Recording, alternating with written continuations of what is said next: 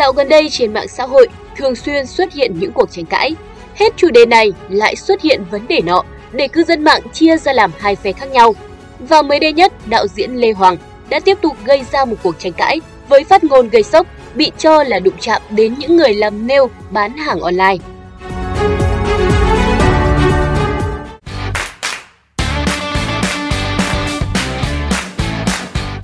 Cụ thể, phát ngôn phụ nữ làm nail bán hàng online dễ bị nghi là học thức không cao của đạo diễn Lê Hoàng trong chương trình Có Hẹn Lúc 22 giờ đã bị nhiều người phản ứng.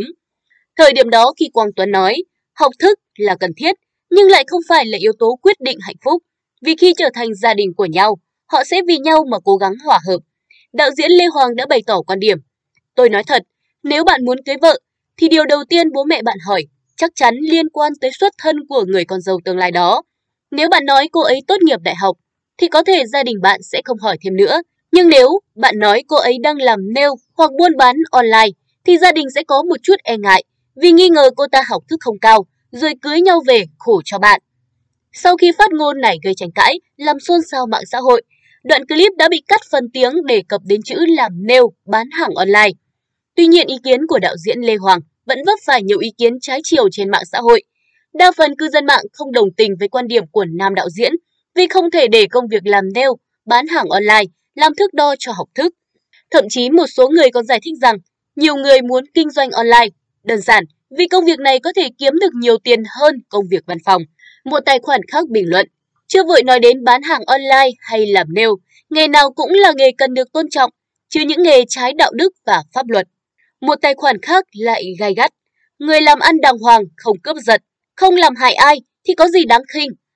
Có người cho rằng nam đạo diễn đã vơ đũa cả nắm và chê Lê Hoàng kém duyên, nói nhiều hóa dở. Tuy nhiên, cũng có bình luận bênh vực đứng về phía nam đạo diễn khi nhiều người cho rằng câu nói của ông đã bị tách khỏi ngữ cảnh ban đầu. Một tài khoản nhận định, câu nói khi bị đưa ra khỏi mạch câu chuyện thì khác hẳn. Cụ thể, nam đạo diễn đã đưa ra giả định và sử dụng từ có thể, chứ không hẳn là khẳng định 100% con gái cứ làm nail, bán hàng online thì học vẫn thấp. Đây không phải là lần đầu tiên Lê Hoàng có phát ngôn gây tranh cãi trên sóng truyền hình. Trước đó cũng trong chương trình Có Hẹn Lúc 22 giờ, nam đạo diễn từng khiến cho nhiều người không hài lòng khi nói phụ nữ dùng 2 chiếc điện thoại rất đáng sợ. Hay trong chương trình Chị Em Chúng Mình, đạo diễn bộ phim Gái Nhảy từng có màn tranh luận gay gắt với Hương Giang và cho rằng tỷ lệ hôn nhân cao chứng tỏ xã hội phát triển và bản thân ông mừng vì điều đó. Thậm chí Lê Hoàng còn khẳng định đó là một bước tiến bộ của xã hội chứ không phải là thụt lùi.